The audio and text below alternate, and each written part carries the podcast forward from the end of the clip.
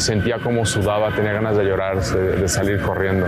Llamarnos jotos, maricones, putos, lenchas. Pues sí, a veces que murmuran antes de que nos vean, pero ya cuando están de frente a nosotros, pues nunca dicen nada. Entonces viene un tipo y se me queda viendo despectivamente y me dice, no te me acerques. ¿Consideras que el lugar donde trabajas o tu empresa o tu emprendimiento es un espacio seguro, cómodo para las personas LGBTQ Probablemente tu respuesta sea sí, pero la realidad es que a pesar de que la diversidad y la inclusión han escalado las agendas laborales y sociales durante la última década, más menos, las personas de la comunidad continúan enfrentando discriminación, incomodidad, prejuicios, estigmas e incluso peligro en sus lugares de trabajo. Cuando se trata de una verdadera inclusión, las interacciones cotidianas con colegas y líderes son tan importantes como las políticas organizacionales o los procesos formales. En resumen,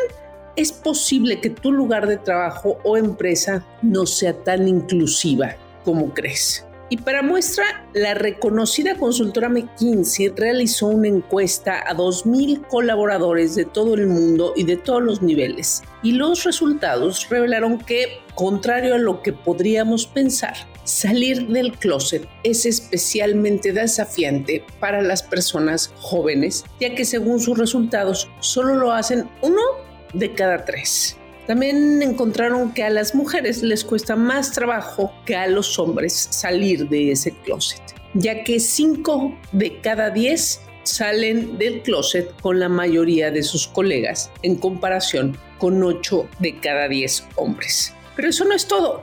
Este estudio también demostró algo que no es novedad. Esto es que las personas que son abiertamente LGBTQ tienen que estar saliendo del closet constantemente, porque las y los compañeros dan por hecho que son heterosexuales. No poder ser quien eres de manera libre y auténtica o tener que estarlo aclarando constantemente es psicológicamente agotador, pero serlo también es todo un desafío. En este episodio de Dalia Talks y en el marco del Día Internacional del Orgullo LGBTQ, hablaremos con el experto Fernando Vázquez sobre si existen espacios 100% seguros para la comunidad en México. ¿Cuáles son los retos actuales y qué podemos hacer como líderes y como personas para que la diversidad e inclusión en este sentido sean una realidad? Talks. Detonamos conversaciones que retan al status quo con temas sobre empoderamiento, diversidad, inclusión, equidad de género, liderazgo y life skills. Somos más que un podcast, somos transformación. Soy Marina Logares, soy matemática, trabajo en la Universidad Complutense de Madrid, soy lesbiana y bueno, desde que me di cuenta que soy lesbiana, pues siempre lo he compartido con, con mis compañeros de trabajo, con mis amigos, con, con quien fuera necesario. Soy quien soy y tengo que ser coherente conmigo misma. Revelar abiertamente la orientación sexual o la identidad de género en el entorno laboral es importante por varias razones. En primer lugar, permite a las personas LGBTQ vivir con autenticidad y bienestar personal al no tener que ocultar una parte fundamental de su vida, de quiénes son. Además, fomenta la construcción de relaciones auténticas basadas en la confianza y la aceptación mutua. También contribuye a la construcción de entornos laborales inclusivos y diversos al desafiar estereotipos y promover la aceptación. Y por otro lado, puede inspirar a otras personas y generar cambios positivos en la cultura organizacional, impulsando la igualdad, la diversidad, la salud mental y por ende, y muy importante, la productividad.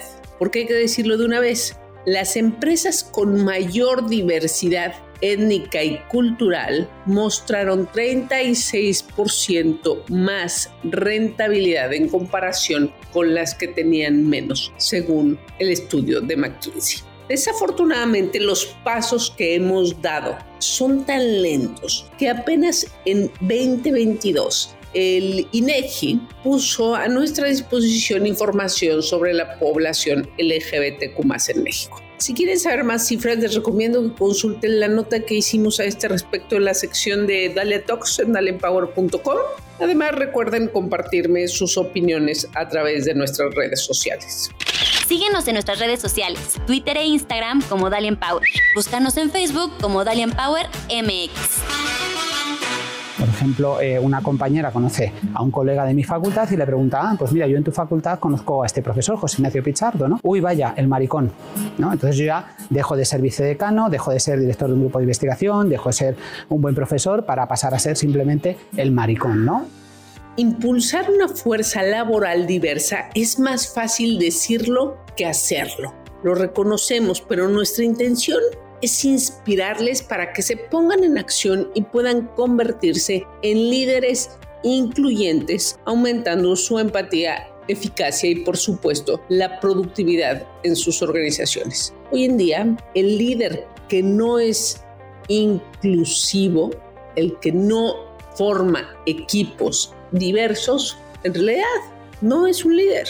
Por eso, antes de pasar con el invitado de hoy, les quiero invitar, valga la redundancia, a nuestro evento Power of Diversity que se llevará a cabo este 22 de junio a partir de las 8 de la mañana, tiempo de la Ciudad de México, en el cual estaré como moderadora de una de las conversaciones. Ahí podrán escuchar a muy importantes speakers hablando sobre estos temas, entre ellos Mauricio Ariza, manager de diversidad, equidad e inclusión de EY, la activista Media Girl Ofelia Pastrana, José Aguilar, director de Racismo MX, y Gabriela García, Senior Vice President of Sales at PepsiCo México por mencionar algunos. Para este evento no hay un costo en el registro, lo único que tienen que hacer es meter su correo para que puedan entrar ese día al evento. Estamos en daliaempower.com, diagonal Power of Diversity. Ahí pueden checar agenda y horarios. Y si quieren que les lleguen las invitaciones de manera directa a este tipo de eventos, les recuerdo que se pueden suscribir a nuestra newsletter a través de nuestra página y así formar parte de nuestra comunidad.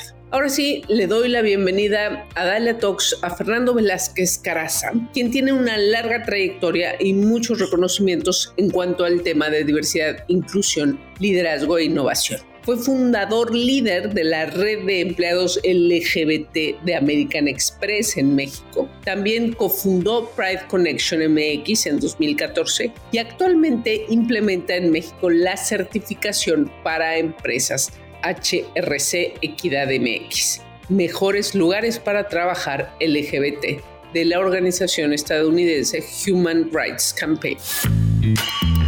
Estás escuchando Dalia Talks.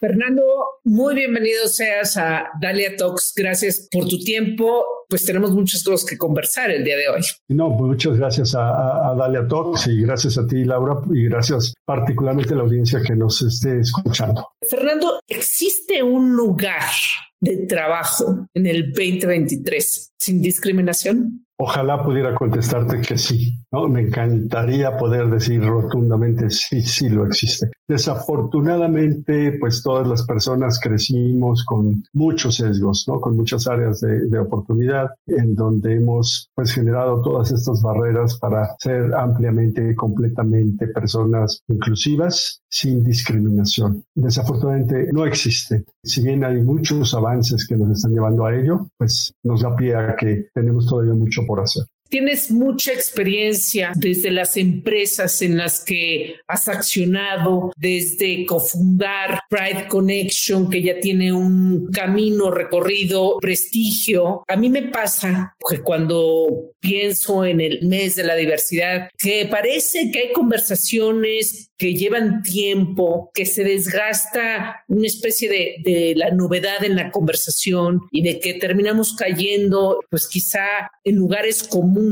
pero al ver la data, al ver los entornos, al ver las situaciones, al conocer casos particulares, todavía queda mucho por hacer, Fernando. ¿Qué dirías tú precisamente que falta por hacer? ¿O realmente hay una brecha entre las empresas que iniciaron este camino hacia ser más diversas, pero exactamente dónde estamos y qué falta? Me da gusto poder responder desde una posición más positiva. ¿Por qué lo digo? Me atrevo a decir que los cambios se han dado muchísimo, ¿no? Hablemos que, pues si bien todos somos unas personas, todos somos personas diversas por amplias razones, no solamente por nuestra orientación sexual e identidad de género, que debiera, ¿no? De que en los espacios laborales esto se hubiese trabajado de manera natural históricamente, que a lo mejor como otros países como Reino Unido, Estados Unidos, Australia, quizá Canadá, que serían los países con más avances en temas de inclusión laboral, que data de alrededor de 50 años los esfuerzos que se estén haciendo, pues México ya podríamos contar que podemos hablar de tres lustros. Desde que me empecé yo a interiorizar en temas de, inclusión y particularmente en temas de diversidad e inclusión de personas LGBT, más data por ahí de hace unos 14, 15 15 años, pues tengo ese mapa, ¿no? Y esa, esa radiografía de haber visto estos cambios. Pues podríamos dividir que estos 15 años en tres grupos. Podríamos hablar de ese primer bloque de cinco años, ese primer lustro en donde se buscaron las igualdades en términos de salud, en donde las empresas empezaron a construir los grupos de afinidad o estos grupos en donde convergemos las personas con ciertas afinidades e invitamos a aliados de y aliadas de, estas personas a unirse para generar el cambio, para generar acciones, para dar la voz hacia el interior y apoyar estos comités y consejos de diversidad e inclusión. Entonces empezamos a ver por ahí ese primer lustro que diríamos que fue como la fundación. Sirvió porque sirvió porque motivó a muchas otras empresas también a voltear a ver. Ese es el primer cambio. El segundo lustro es en donde podemos ver a muchas más empresas en acción. Podemos ver entonces es cuando, como bien mencionas, se funda Pride Connection, en donde se crea este grupo de empresas en un principio como un club para compartir eh, solamente buenas prácticas. Hoy es mucho más que eso. Se comparte buenas prácticas, pero además es un gran, gran recurso de no solo de socialización, sino de educación en los espacios eh, laborales, donde es más de 250, no sé el número exacto de empresas convergen en poder hacerlo. Y tuvimos la oportunidad ahí de fundarlo con esa visión de poder entonces trasladar el conocimiento y la avanzada de un grupo de empresas en favor de todas aquellas que tenían poco recorrido. Ahí en ese momento empezamos a ver que no solamente estos grupos de afinidad o estos grupos donde convergíamos o se convergen, eh, empezó a esa práctica a implementarse en más empresas y el número de acciones, la cantidad de acciones que se estaban llevando al cabo, pero las empresas empezaron a tomarles más en cuenta o a tomarlos más en cuenta. Como gran memoria en ese primer lustro es cuando también empieza a haber participación pública, ¿no? Y entonces podemos ver que hay participación pública y justo, ¿no? La primera empresa que participa en una marcha del orgullo LGBT en la Ciudad de México o en el país fue American Express y fuimos por delante como marcando entonces también ese pausa. Entonces, ahí tenemos un primer bloque y tenemos otro segundo bloque. ¿Qué año fue ese? Van a ser 13 años en la participación de la marcha. 13 años de que American Express fue la primera empresa en México en participar en la marcha. Exactamente. Estamos hablando entonces de ese primer lustro, estamos hablando de 13 años y ahí pues se empezó a seguir. Lo importante era mostrar hacia el exterior que se venía trabajando desde el interior. Pues así nos podemos hablar del primer lustro y del segundo lustro. Este último tercer lustro es cuando vemos cambios, a lo mejor todos fueron importantes, pero es en donde vemos dos elementos cruciales. Uno, hablar de una manera transversal. A ti y a mí y a toda la audiencia, a todas las personas, no solamente nos componemos de nuestra orientación sexual o identidad de género. En principio vamos a tener diferentes géneros, ¿no? Seremos hombres o mujeres o, seremos personas no binarias, pero en principio vamos a, a, nacer con ello. Tendremos diferentes rangos de edades, tendremos diferentes educaciones, tendremos diferentes orientaciones, pero entonces vamos a tener diversidad también. Y podemos hablar que durante estos últimos cinco años es cuando estamos no solamente pensando, sino actuando y las empresas de una manera más interseccionalmente. Pues esto lo que nos está permitiendo es que ser menos unilaterales, en donde somos menos pilares poblacionales independientes y estamos trabajando, se está trabajando de una manera en donde se atraviesan todas estas diversidades. ¿Lo hace más complejo? Probablemente sí, porque hay que cuidar muchas más aristas. ¿Lo hace más rico? Porque es como tú y yo haber pulido un diamante que no solamente se le pule una cara y se deja de no brillar las otras caras, sino que se actúa en diferentes caras para que entonces luzca completo. Y entonces es lo que se viene, se viene haciendo por un lado, pero la otra es que había un gran pendiente en este reconocimiento y acciones que las empresas están llevando a cabo el día de hoy por las personas trans, cuando reconocer todas las identidades y reconociendo que además son personas completamente igual de valiosas y entonces es cuando vemos que los inicios de la inclusión de personas trans en los espacios laborales se empieza a dar a penitas en este último, último lustro. Más vale comenzar que no comenzar y poder hablar de que es un gran pendiente. Desde luego, hay mucho pendiente que hacer, pero ese podríamos decir de una manera breve, digamos que a manera de retrospectiva, tres grandes bloques de acciones. Olvidaría muchísimas. Hay la capacitación en medio de ello, hay la mejora en muchas otras acciones fundamentales dentro de estos espacios, pero diríamos que eso, en un resumen, sería como que las grandes tres bloques de acciones que eh, han venido llevando a cabo. Algunas de las empresas faltan mucho por hacer.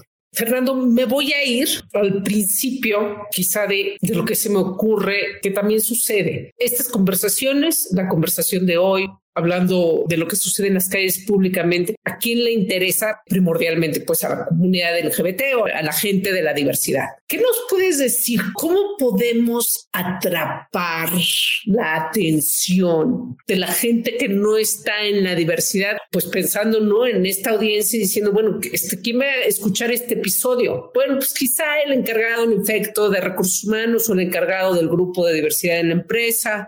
Sucede igual que sucede en el mundo de las mujeres. Pues quienes están empujando todo esto y quienes lo han hecho desde en el caso de las de las organizaciones desde dentro, pues es gente que dijo, este, yo me voy a montar en esto porque me importa y porque esto va a tener un beneficio, ¿no? Si no, pues a nadie se le hubiera ocurrido. ¿Cómo tú lo ves en todo este tiempo? ¿Cómo podemos atrapar esa atención y que se interesen más? O sea, ya hay un poco más de presión, hay una oportunidad de negocio, pero en general, o sea, porque esta cuestión de seguir discriminando y que tenemos que desaprender o hacerlo distinto, pues no se puede llevar a cabo si uno no se entera, si uno no se interesa, si uno no entiende la otredad.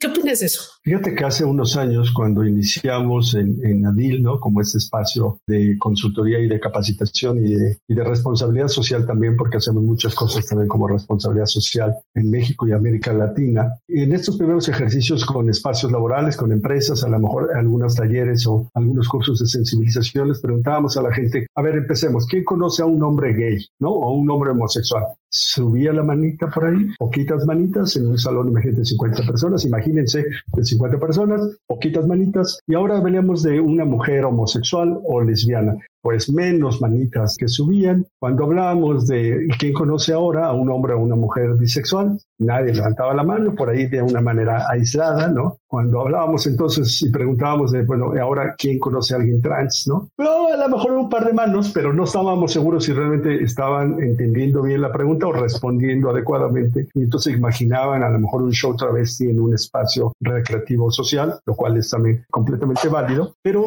a lo mejor eso sucedió hace unas casi una década. El día de hoy, gracias a muchas acciones, cuando hacemos este ejercicio de mano alzada o de a lo mejor de chat en una, en una, de una forma virtual o, a través de un ejercicio de una aplicación que también utilizamos ahora mucho más después de la, de la pandemia, vemos que hay más manos levantadas, ¿no? que hay un autorreconocimiento, reconocimiento de que se conoce un poco más o mucho, mucho más. ¿A qué creemos que se debe esto? Como hay gente que opina que estamos de moda y entonces somos más, ¿no? O que están de moda y entonces son más. La realidad es que muchas acciones empezaron a dar a partir de los espacios que se dieron de visibilidad. ¿no? Regreso a las marchas del orgullo, el espacio en la marcha del orgullo y decir donde vamos hombres y mujeres y sus familias y sus aliados y aliadas acompañando en un pronunciamiento pacífico de decir nosotros estamos, trabajamos en una empresa, la empresa nos da toda eh, la oportunidad de poder visibilizarnos como partícipes de la empresa en la cual laboramos y que además nos unimos en este esfuerzo apoyando a la empresa en construir un mejor espacio para laborar.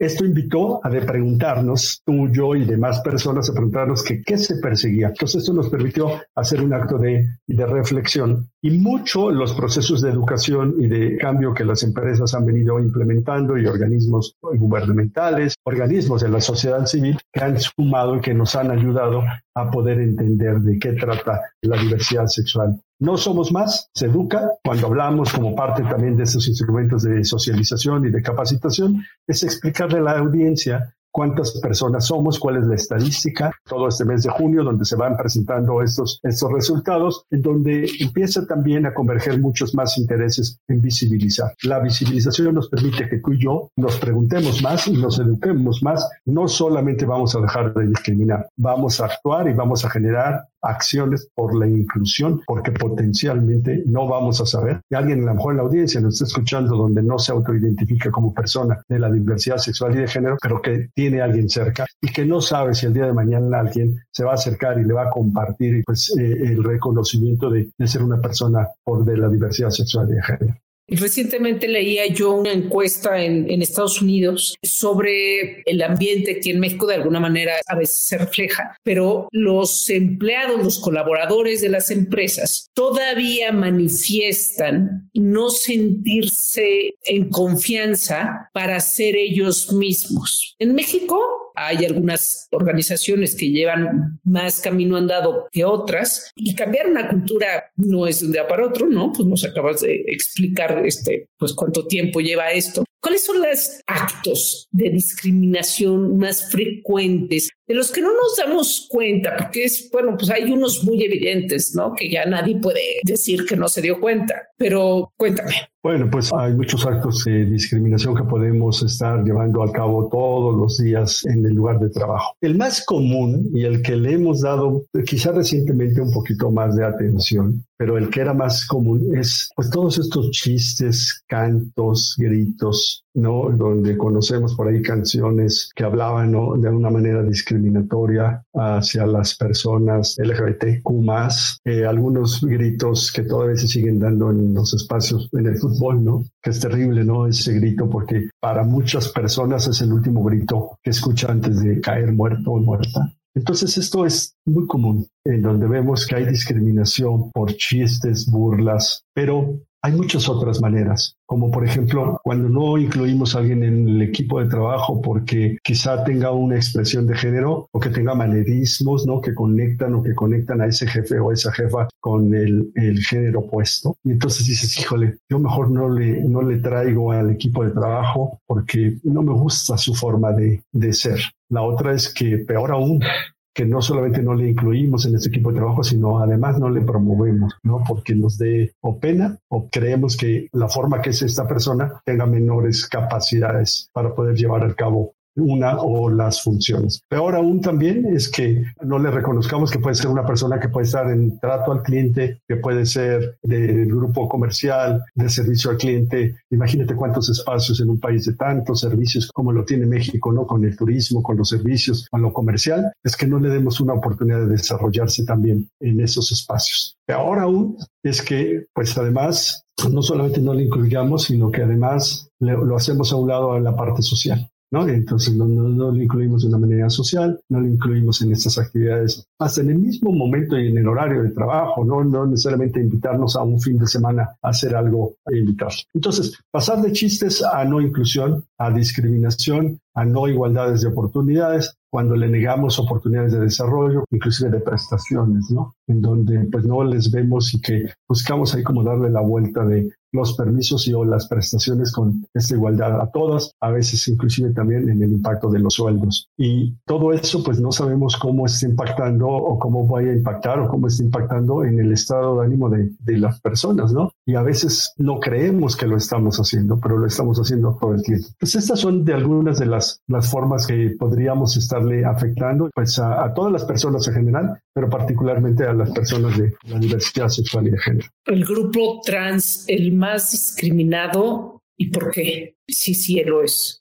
sí es un grupo muy discriminado, definitivamente es un grupo muy, muy, discriminado porque tenemos poco conocimiento de la población trans, entonces no entendemos eh, la diferencia entre su identidad o ser como es y el reconocimiento de la identidad que, de género que tiene con su orientación sexual, asumimos que es lo mismo y no necesariamente. Puede haber hombres y mujeres trans heterosexuales pueden haber hombres y mujeres trans homosexuales o bisexuales. Entonces, primero no, no lo entendemos, pero la otra tampoco no entendemos la diferencia entre la identidad de género y la misma expresión de género. Nos cuesta mucho. Es complejo, es complicado y por eso es parte de la socialización y de la educación. ¿No? Que las empresas tienen que dar, estar preparadas para poder ser unas empresas más listas y preparadas a poder incluir a más personas trans o que las personas trans que ya laboran en las empresas tomen la decisión de, de autoidentificarse de una manera pública e iniciar ese proceso de transición por el género en el cual se tienen que guardar todo el tiempo y que buscan, buscan entonces ser una persona completamente plena. Sobre ello, pues vamos a ver también que la misma expresión de género le va a costar a la, a la gente. Son acciones que se pueden ir eliminando, ¿no? Esos sesgos que se pueden ir eliminando a manera que nos vamos, nos vamos acostumbrando a verles, pero pues también juega en contra, ¿no? O efecto en contra la misma expresión de género, en donde nos va a costar un poquitín de trabajo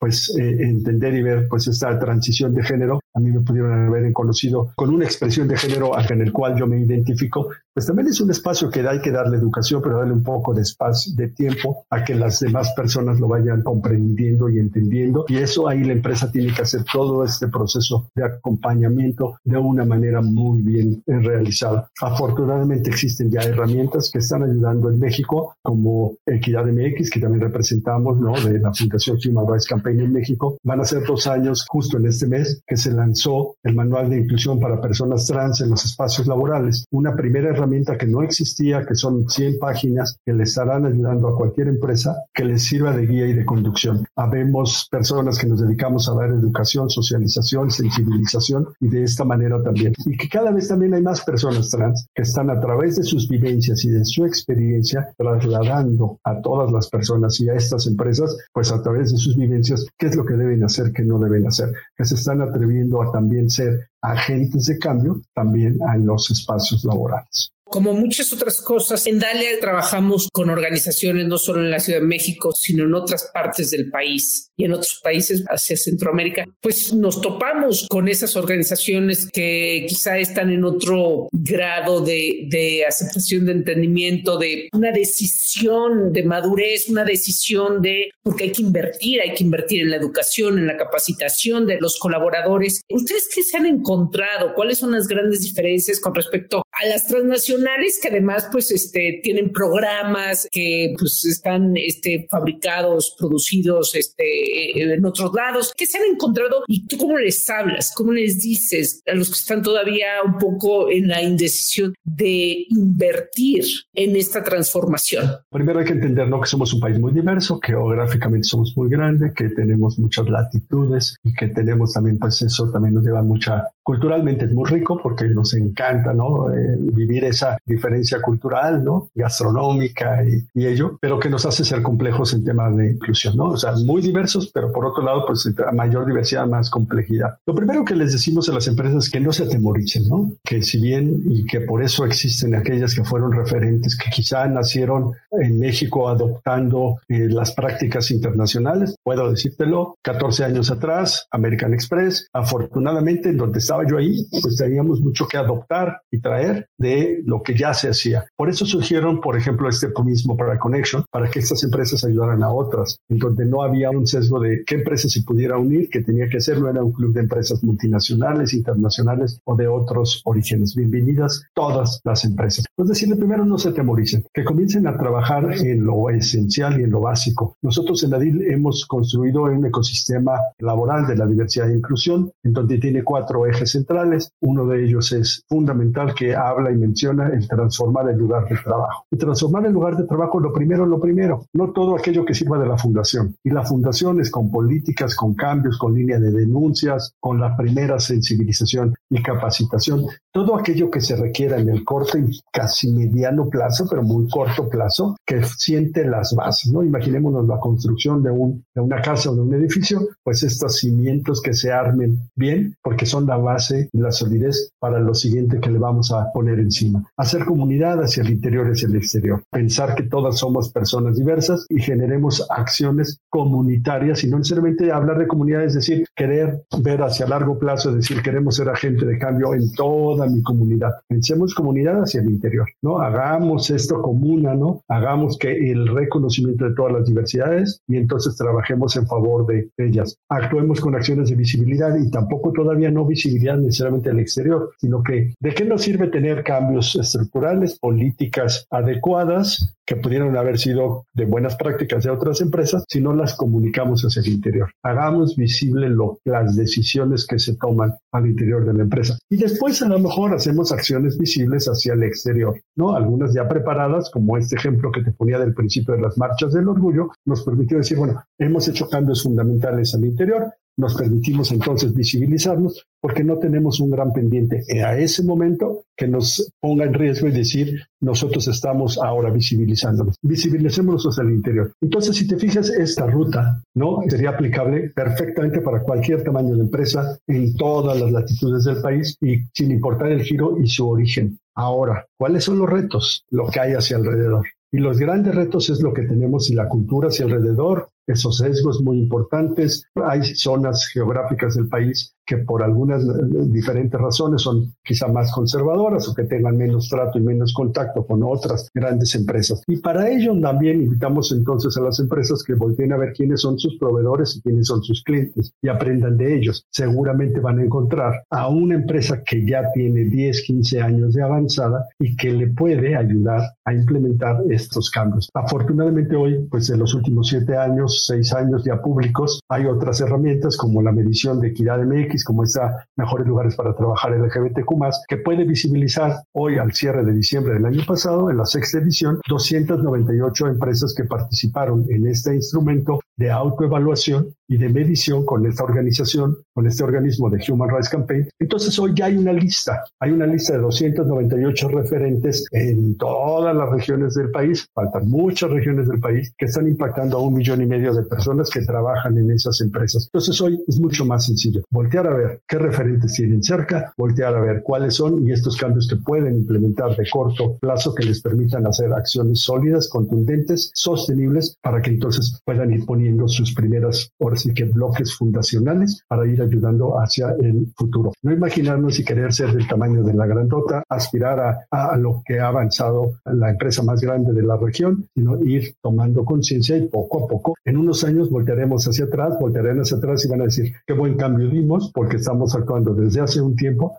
hacia el futuro y que seguramente los siguientes cambios van a ser mucho más sustantivos fundamental la congruencia, ¿no? Accionar hacia adentro para poder accionar hacia afuera, porque bueno, pues también hemos visto el famoso rainbow washing, ¿no? Al que se le llama, tener productos allá afuera como oportunidad, sí de negocio, pero si adentro de la empresa, pues ni siquiera estás enterado este, de lo que significan las siglas LGBTQ o no entiendes los conceptos, o no has aprendido, o no le has dedicado tiempo a, a los empleados, a tus colaboradores, pues ahí ahí puede ser un tropezón fuerte para la propia imagen de la empresa, ¿no? Entonces, este, creo que eso es fundamental. Ahora, creo que la manera más contundente, fuerte o veloz de cambiar a las culturas por mejores sociedades, hacia mejores sociedades, hacia sociedades donde se respeten los derechos de todo el mundo, es cuando existen políticas públicas, por un lado, es cuando también las empresas que tienen un peso tremendo en las economías, en las sociedades, pues accionan en ese sentido, ¿no? Hay un tema polémico y antes de,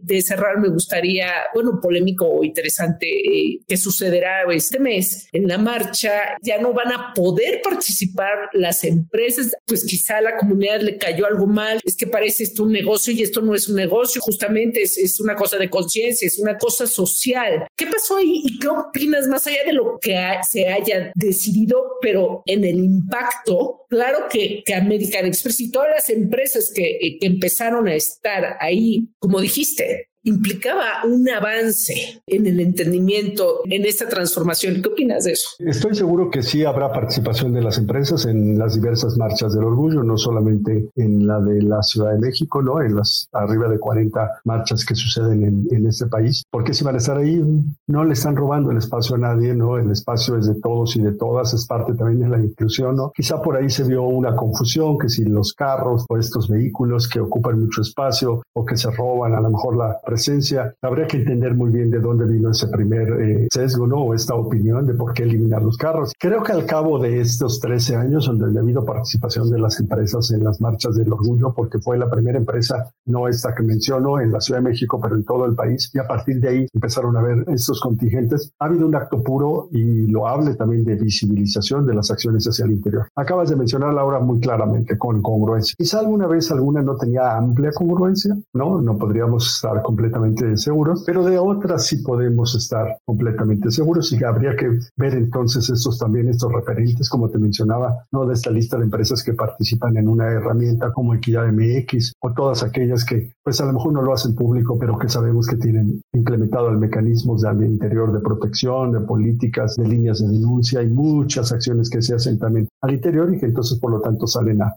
hacerlo hacia el exterior. Lo que sí estoy seguro también es que hemos visto que el impacto de estas empresas cómo han beneficiado a muchas más personas. Hace unos años recuerdo claramente que, y esto es una vivencia personal, que la señora que en ese momento trabajaba en casa, pues eh, su hijo que se abrió con ella en su propia orientación sexual, invitó a, ella y a su esposo a eh, observar ¿no? el recorrido de una de estas marchas del orgullo, que ahora también estamos comenzando a hablar de recorrido en lugar de marchas, porque habrá personas que, que no pueden marchar, que rueden, ¿no? Y pues eh, a partir de, esa, de ese acercamiento y de esa vivencia que ella tuvo, comprendió mucho mejor al, al hijo, ¿no? Y que me pudo gritar desde la banqueta y poder saludarme y ver qué es lo que yo hacía también en la otro momento, ¿no? En la otra parte de mi día, ¿no? Y de la parte y del apoyo a la sociedad. También reconozco, ¿no? Que los, las, les activistas que comenzaron ello y que estamos hablando de, pues desde los años 60, ¿no? Que se volcaron a las calles en pronunciamientos para buscar los derechos civiles, los derechos personales, que no nos metieran a la cárcel, que nos permitiéramos estar en las calles, que nos permitieran estar en espacios sociales, hicieron mucho, ¿no? Y eso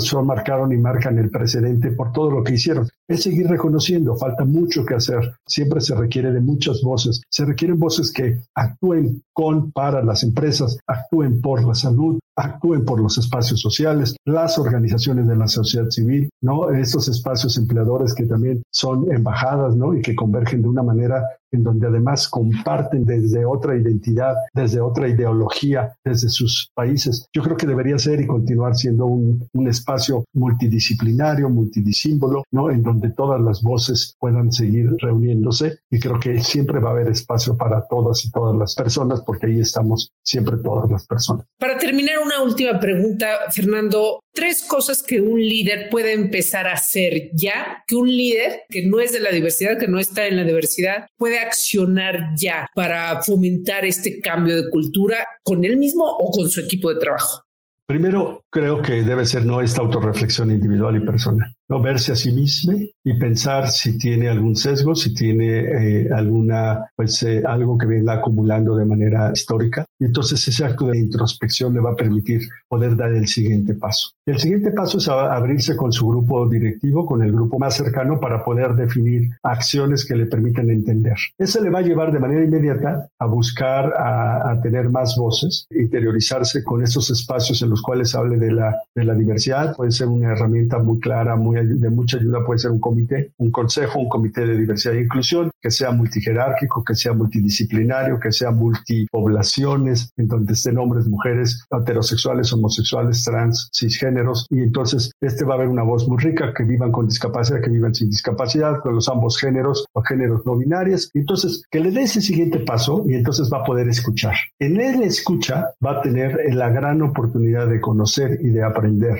A ciencia cierta lo digo porque he visto estos cambios, ¿no? Porque he visto a estas líderes que se acercaron a pedir nuestros consejos y que se los dimos y que actuaron de esta manera y vimos el cambio y el cambio que se fue dando. La siguiente, entonces, es poder liderar con el ejemplo, a través de acercarse a todos estos espacios, fomentar los cambios que tienen que hacer transformacionalmente, si requieren de acompañamiento y consultoría, que lo hagan, si requieren de sensibilización, de educación y de capacitación, ya sea interna o requieran de alguien desde el exterior. Entonces, esto le va a permitir la autoidentificación, acto de introspección, librarse de todos ellos sesgos que pudieran tener, eh, socializarse este tema con su equipo de trabajo y educarse y permitir entonces a través de la educación generar el cambio. Y estas serán tres grandes acciones, porque las tres son igual, para mí igual de importantes. Le va a llevar a entender que también esto le va a dar beneficios ¿no? a, la, a la empresa. Esto no podemos dejar de mencionar, que esto también tiene un amplísimo retorno de la inversión, porque en donde tú y yo y todas las personas trabajan con el mejor ánimo, van a poner mucho más de su tiempo, de su talento, de su talante, de sus habilidades, de generar innovación. Y esto pues va a hacer que nos quedemos en la empresa contentos, contentas, eh, que demos más de nosotros, ¿no? Arriba más, más acciones, eh, más trabajo, más devolución de lo que nos está dando la empresa. Y entonces se va a convertir, y aquí ya va a cerrar entonces este, este círculo que se va a mantener vigente. Yo creo que la decisión debe de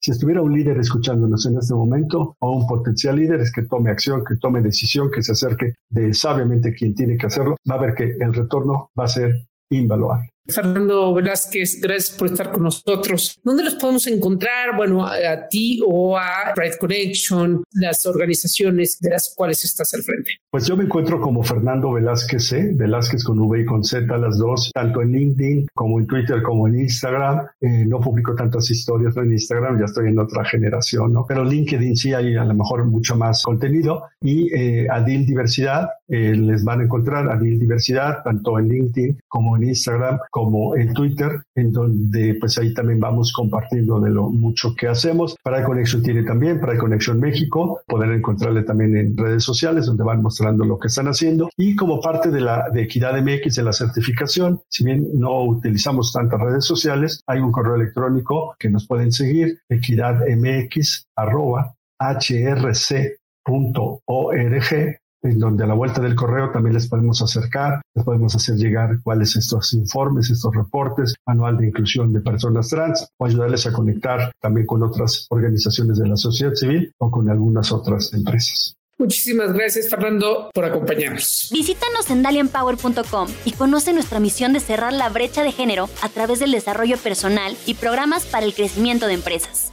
Gracias a ustedes por haber escuchado este episodio. Sean un agente de cambio y compártanlo. Les recuerdo que si quieren seguirse capacitando y desarrollando en temas de diversidad, inclusión, equidad de género y life skills, Pueden contactarnos a través de WhatsApp 5570060584, en donde podremos darles más detalles de nuestros programas, masterclasses, talleres y más. Agradezco a Nashinka Pérez en la redacción y coproducción de este podcast y a Jesús González Ponce en la producción y diseño de audio. Gracias una vez más, mi nombre es Laura Manso y nos escuchamos en el siguiente episodio de Dalia Talks. Listen.